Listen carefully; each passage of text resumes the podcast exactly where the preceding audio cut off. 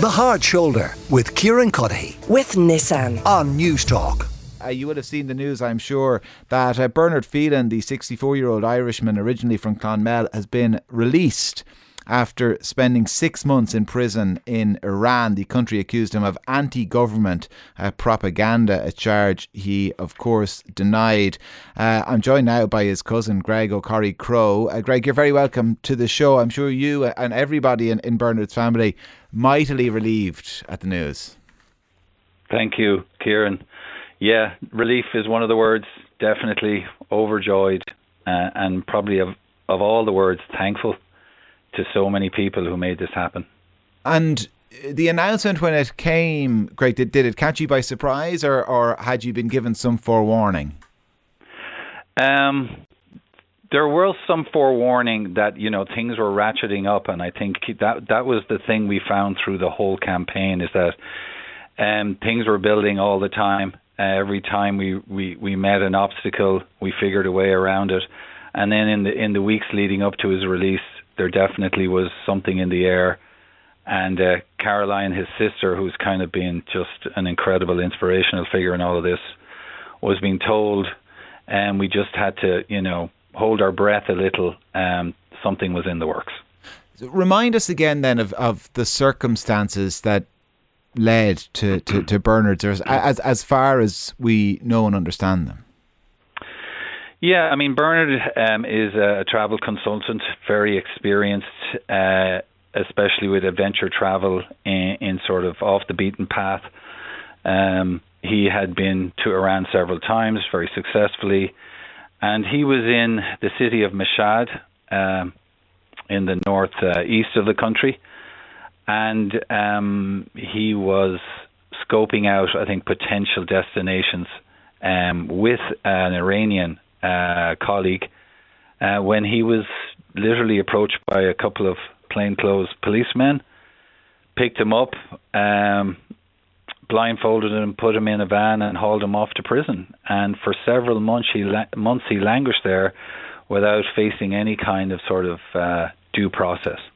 And what does that look like, languishing in, in an Iranian prison? What were so the conditions? he had been accused of a number of things, um, from taking photographs, uh, sharing information, um, even um, stealing pieces of ancient pottery, all of which he absolutely denies. And he was held in a prison uh, cell with uh, several other people, some of whom were also um, hostages. One gentleman, Benjamin Brière, who had been there for three years, a French national.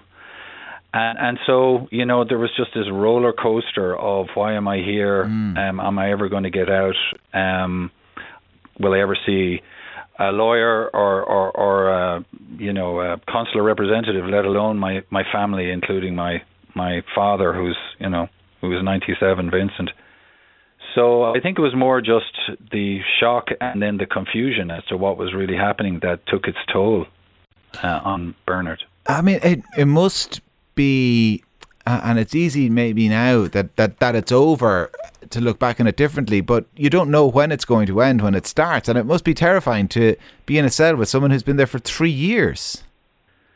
Yeah, and you know, as we remember, you know, at the end of February, um, when he finally did um, stand in front of a judge.